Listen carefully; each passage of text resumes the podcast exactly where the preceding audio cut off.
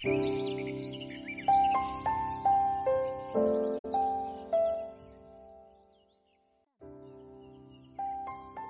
一文一书，赏一花一叶。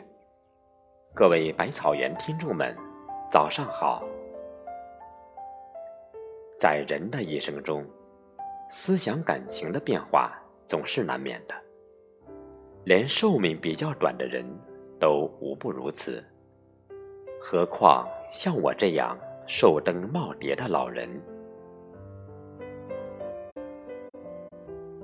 我们。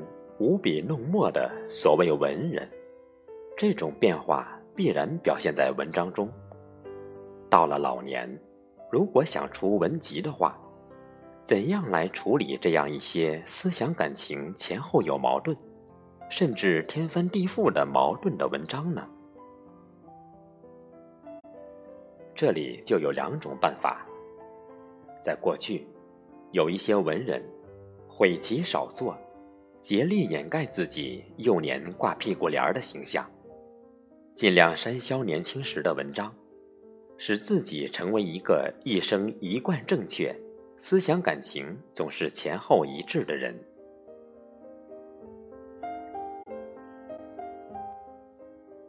我个人不赞成这种做法，认为这有点作伪的嫌疑。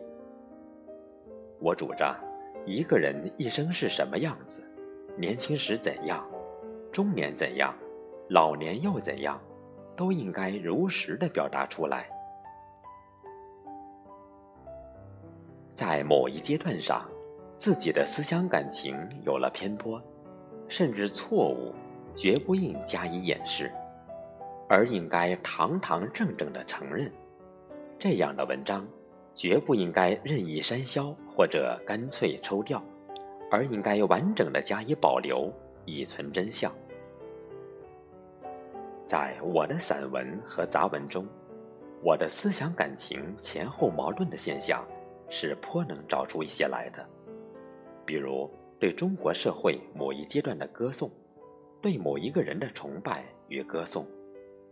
在写作的当时，我是真诚的；后来感到一点失望，我也是真诚的。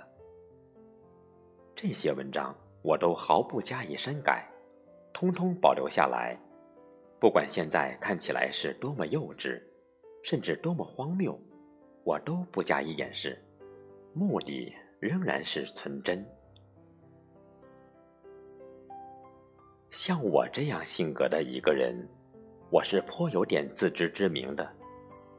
我离一个社会活动家是有相当大的距离的。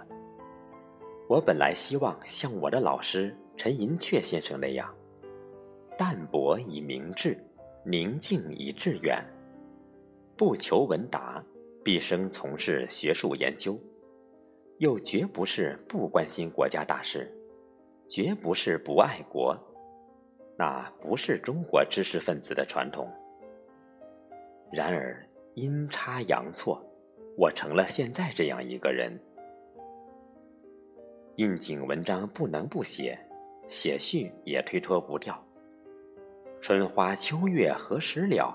开会值多少？会也不得不开。事与愿违，尘根难断。自己已垂垂老矣。改弦更张，只有四株来生了。